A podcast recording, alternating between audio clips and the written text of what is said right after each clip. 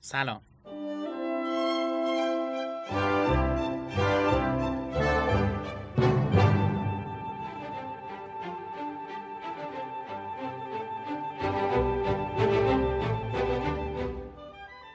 من فردین تحماسبی هستم. این هفتمین اپیزود رادیو زریره و در شهریور 99 منتشر شده. چند وقت پیش دیدم که یکی از ناشران مطرح معماری کتاب جدیدی رو ترجمه و چاپ کرده. چیزی که در وهله نخست در این کتاب به چشم می اومد عنوان عجیبش بود. عنوان این کتاب بود به سوی شهرهای امن‌تر یکصد practice امیدبخش. یعنی واژه practice که در عنوان انگلیسی کتاب بوده بدون اینکه مترجم زحمت معادل گذاری به خودش بده عینا در عنوان فارسی هم تکرار شده. چند وقت بعدش هم دیدم که یک مؤسسه پرکار آموزشی کلاس های آموزش بازسازی دایر کرده و در پوستر تبلیغاتیش لفظ renovation رو معادل بازسازی قرار داده. در حالی که اولا چیزی که در این دوره ها آموزش داده میشه اصلا بازسازی نیست و اگر هم بازسازی باشه رینوویشن معادل درستی برای اون نیست. همین کلمه بازسازی در خیلی از متنهایی که معماران ایرانی برای توضیح پروژه هاشون می نویسند در معنی اشتباه و غیر تخصصی استفاده میشه به شکلی که حتی در مسابقات معماری یا در کتاب معماری سال هم این اصطلاح در معنای غلط استفاده شده. از این دست مثال ها زیاد داریم. واقعا استفاده ما از زبان چقدر آگاهانه است. چقدر برای غنی کردن زبان تخصصی معماریمون تلاش می‌کنیم. چقدر لغات تخصصی معماری و اصطلاحات رو دقیق می‌شناسیم و در معنای صحیح به کار می‌بریم. در این اپیزود قرار به زبان و اهمیت اون خصوصا در معماری فکر کنیم.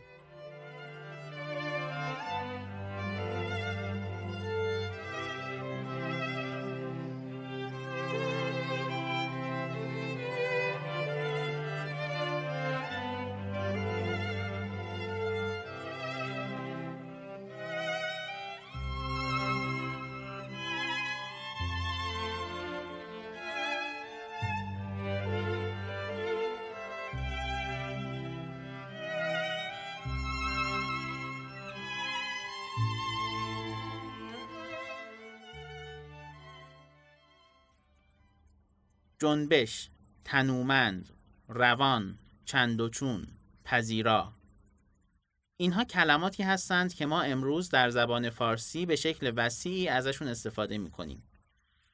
اما جالبه که بدونیم همه این کلمات از یک جایی وارد زبان فارسی شدند. در انتهای دوره ساسانی که عربهای نو مسلمان بر ایران چیره شدند، تحولات گسترده‌ای در زبان فارسی رخ داد. یکی از بزرگترین این تغییرات در حوزه زبان علم بود. دانشمندان ایرانی در دوره های بعد از ساسانی تمایل پیدا کردند که از زبان عربی برای نگارش رساله های علمیشون استفاده کنند. این تمایل باعث شد که زبان عربی به شکلی گسترده در محافل و دستاوردهای علمی ایرانیا راه پیدا بکنه، پرورش داده بشه، غنی بشه و کارآمدتر از اون چیزی که نزد خود عرب بوده در ایران استفاده بشه. برای همینه که در این دوره شاهد هستیم که بیشتر آثار دانشمندان ایرانی به عربی نوشته شده. تا اونجا که ابوریحان بیرونی استفاده از زبان فارسی برای نگارش علمی رو به رد کردن شطور از سوراخ سوزن تشبیه می‌کنه و در مواردی حتی از هویت ایرانی خودش هم اعلام انزجار می‌کنه. هرچند که در این دوره زبان فارسی همچنان در بین جامعه ایرانیان رواج گسترده داشته و مردم همچنان زبان فارسی با خط عربی رو زبان خودشون می‌دونستند. البته به مرور و بنا بر دلایلی استفاده از زبان فارسی نزد آلمان ایرانی هم رواج بیشتری پیدا کرد تا جایی که حدود 4 5 قرن بعد از حمله عرب ابن سینا آثار علمی زیادی رو به زبان فارسی نوشت و جالب این که برای برخی کلمات عربی معادل فارسی ساخت کلماتی که در ابتدای این بخش گفتم مثل جنبش، تنومند، چندوچون، روان، پذیرا همشون معادل های فارسی هستند که ابن سینا برای کلمات عربی وضع کرده بود. این کلمات به دوره های بعدی هم راه پیدا کردند تا اینکه امروز به دست ما رسیدند.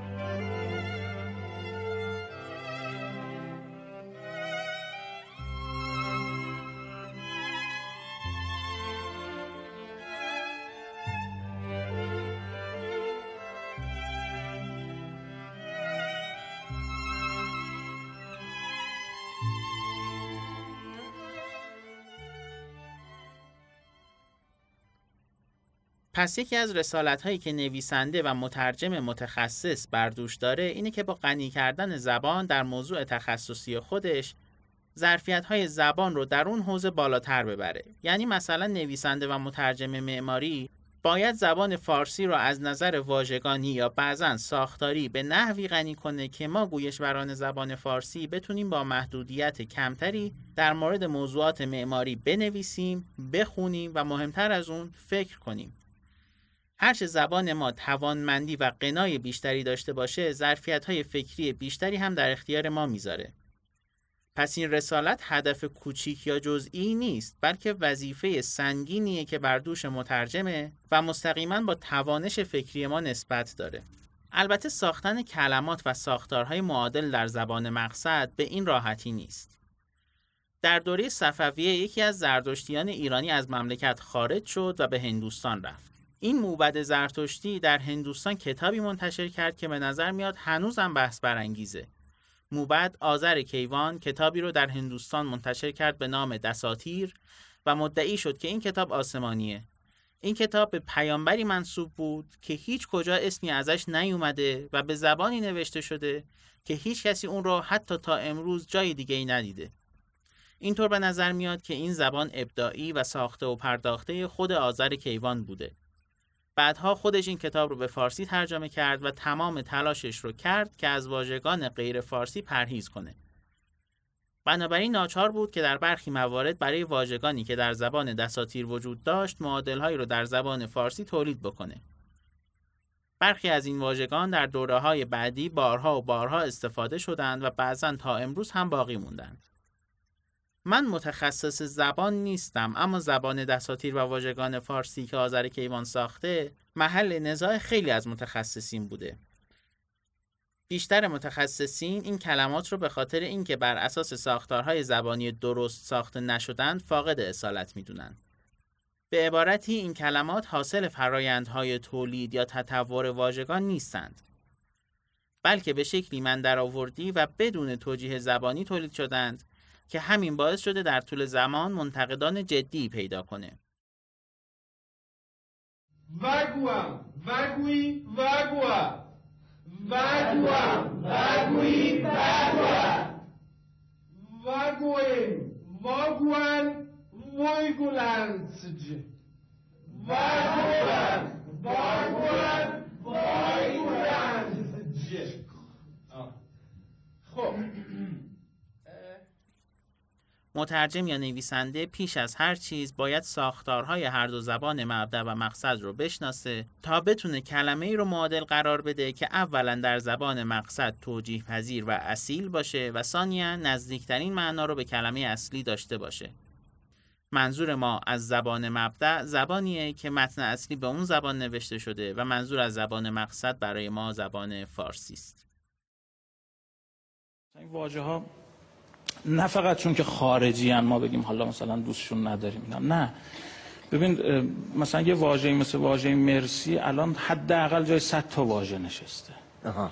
یعنی شما یه عالم واژه رو حذف کرده. حذف کرده. حالا تو بحث‌های ویرایشی به اینا میگیم کلیشه.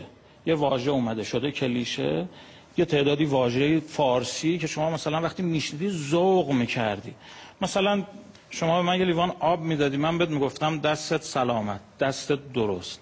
خدا خیرت بده. حالا اگه آدم مذهبی بودم می‌گفتم خدا سیرابت کنه سقاکلا اگر که آدم قدیمی ها مثلا توی این موقعیت ها می‌گفتن دست مریزاد پیر شی جوون عاقبت به ببین تمام اینا همه رفته کنار. یه مرسی اومده جاش یه مرسی جاش نشسته, نشسته فقط تو آب داد به هم تعارف کردن و غذا آره. تعارف کردن.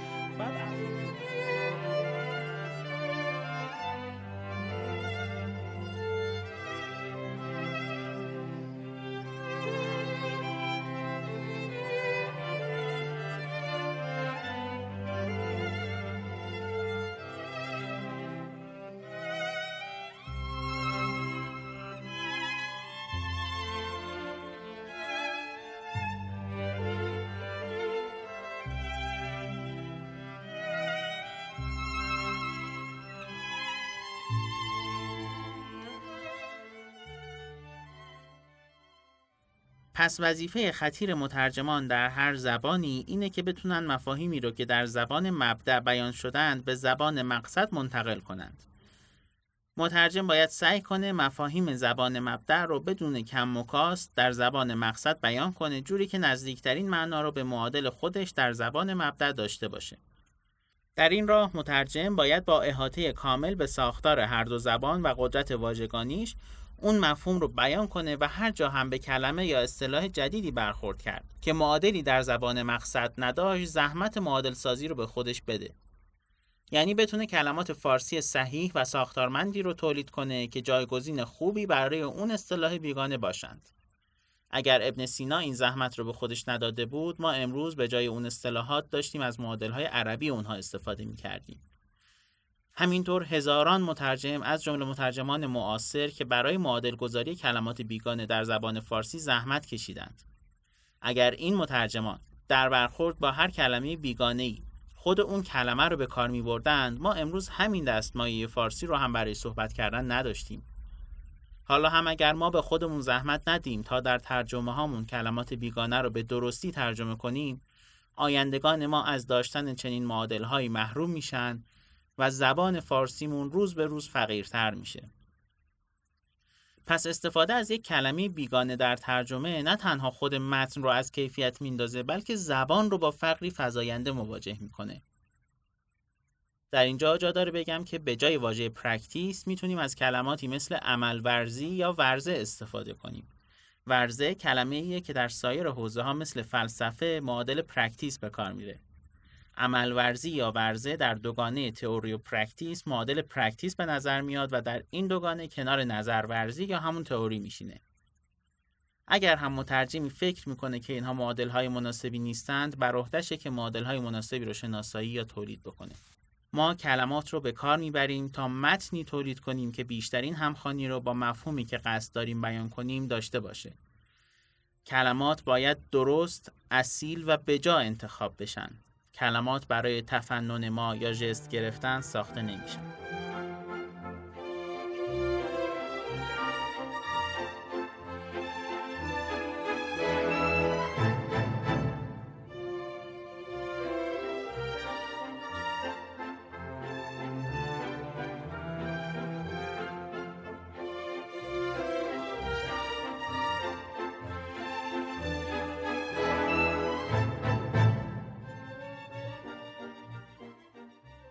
همیشه اعتقاد دارم یه چیزی همه ما رو به هم وصل می‌کنه و اون زبان فارسی. و شناخت این علاقه میاره. یعنی همیشه شناخت علاقه ایجاد می‌کنه. من به بچه تو کلاس میگم که شما بریم پنبه در مورد پنبه تخصص بگیریم تا شروع می‌کنیم به پنبه شناسی علاقه من به پنبه میشیم اینه که برید یاد بگیرید تاریخ ایران رو بدون شونیسمی بدون تعصب. اون وقت خواهید دید که علاقمند خواهید شد. همونطور زبان فارسی. اونایی که الان سنگ قید زبان فارسی رو به سینه می‌زنن زبان فارسی رو نمی‌شناسن. به طرفش نرفتن. کار نکردن. نخوندن.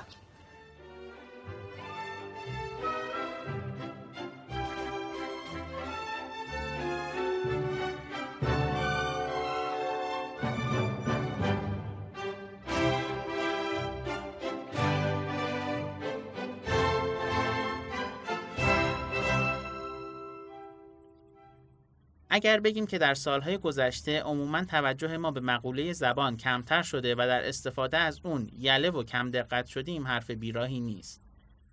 یکی از مصادیقش خیلی از اصطلاحاته که ما اونها رو با معانی نادرستی به خاطر داریم و در جاهای نامتناسبی ازشون استفاده می‌کنیم.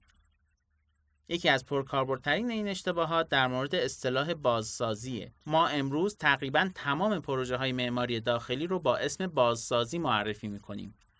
میشه گفت که در تمام پروژه های معماری داخلی مقداری دخل و تصرف و جابجایی در عناصر داخل فضا اتفاق میافته. به واسطه همین دخل و تصرف ها در خیلی از مسابقات معماری در پیج های اینستاگرامی حتی در کتاب مثل کتاب سال این پروژه ها با عنوان بازسازی شناخته میشن.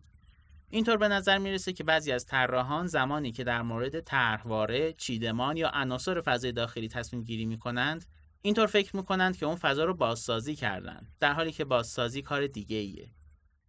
اینجا با چند تا اصطلاح بعد آشنا باشیم تا بتونیم پروژه رو به درستی معرفی کنیم. یکی از این اصطلاحات renovation ه. renovation یعنی بازگرداندن یک بنا به وضعیتی بهتر با حفظ عملکرد اون.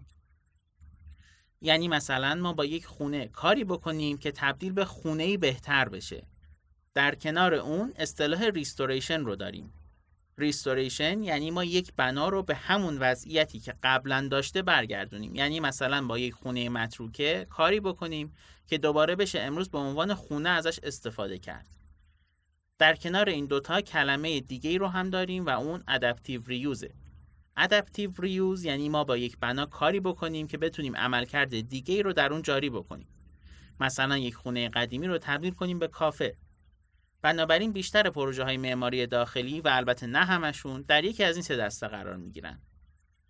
اگر بخوایم از ترجمه کمک بگیریم به دسته اول میگیم نوسازی.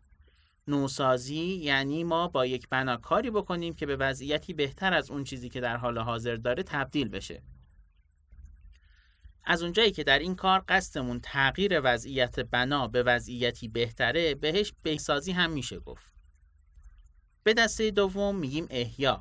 احیا یعنی یک بنای متروکه رو یا تخریب شده رو به همون وضعیتی که سابقا داشته برگردونیم و قابل استفادهش کنیم.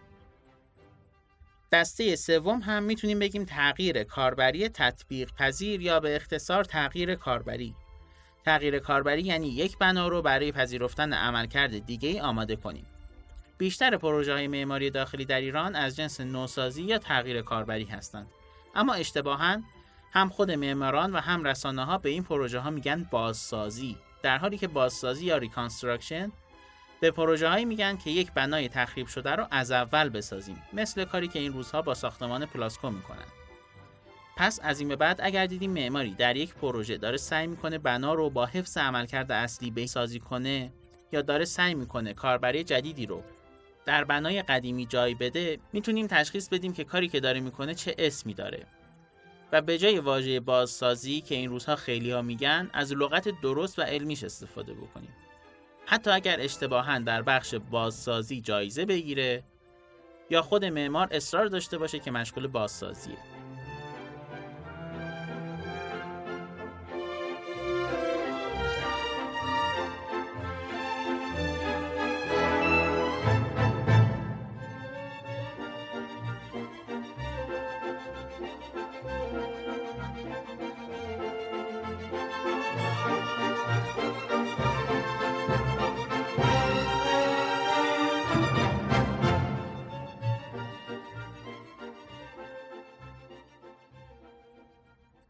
قبل از اینکه خداحافظی کنیم اگر خاطرتون باشه از اپیزود قبلی قرار شد رسمی رو به جا بیاریم و اون هم معرفی یک پادکست جدید در انتهای هر اپیزود رادیو زریره. برای این اپیزود من تصمیم دارم پادکست وادی رو معرفی کنم. وادی پادکستیه که در هر قسمت به سراغ یک کتاب معماری میره و چکیده ای از اون رو بیان می‌کنه. اگر دوست دارید که در جریان کتاب های تازه منتشر شده باشید و با موضوع برخی کتاب ها به اختصار آشنا بشید پادکست وادی احتمالا براتون سودمنده.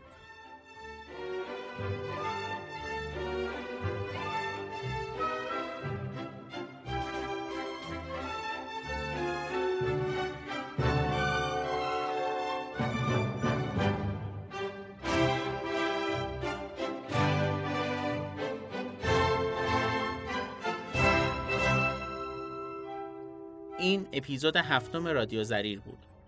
آدرس وبسایت رادیو radiozarir.com هست. شما می‌تونید مطالب تکمیلی، منابع و موسیقی های به کار رفته در هر اپیزود رو از وبسایت دریافت کنید. پادکست های رادیو زریر رو میشه در اپلیکیشن های پادگیر مثل Castbox، Podcast Addict، Spotify، Overcast، RadioPublic، Apple Podcast، فیدیبو و ناملیک search کنید. من فایل صوتی هر اپیزود رو چند روز بعد از انتشار در کانال تلگرام هم منتشر می‌کنم. همچنین لینک رادیو زریر در این اپلیکیشن ها به علاوه لینک تلگرام و اینستاگرام در وبسایت هست. اگر این اپیزود برای شما جذاب بوده اون رو با دوستانتون به اشتراک بگذارید. ارائه بازخورد در مورد این رادیو رو فراموش نکنید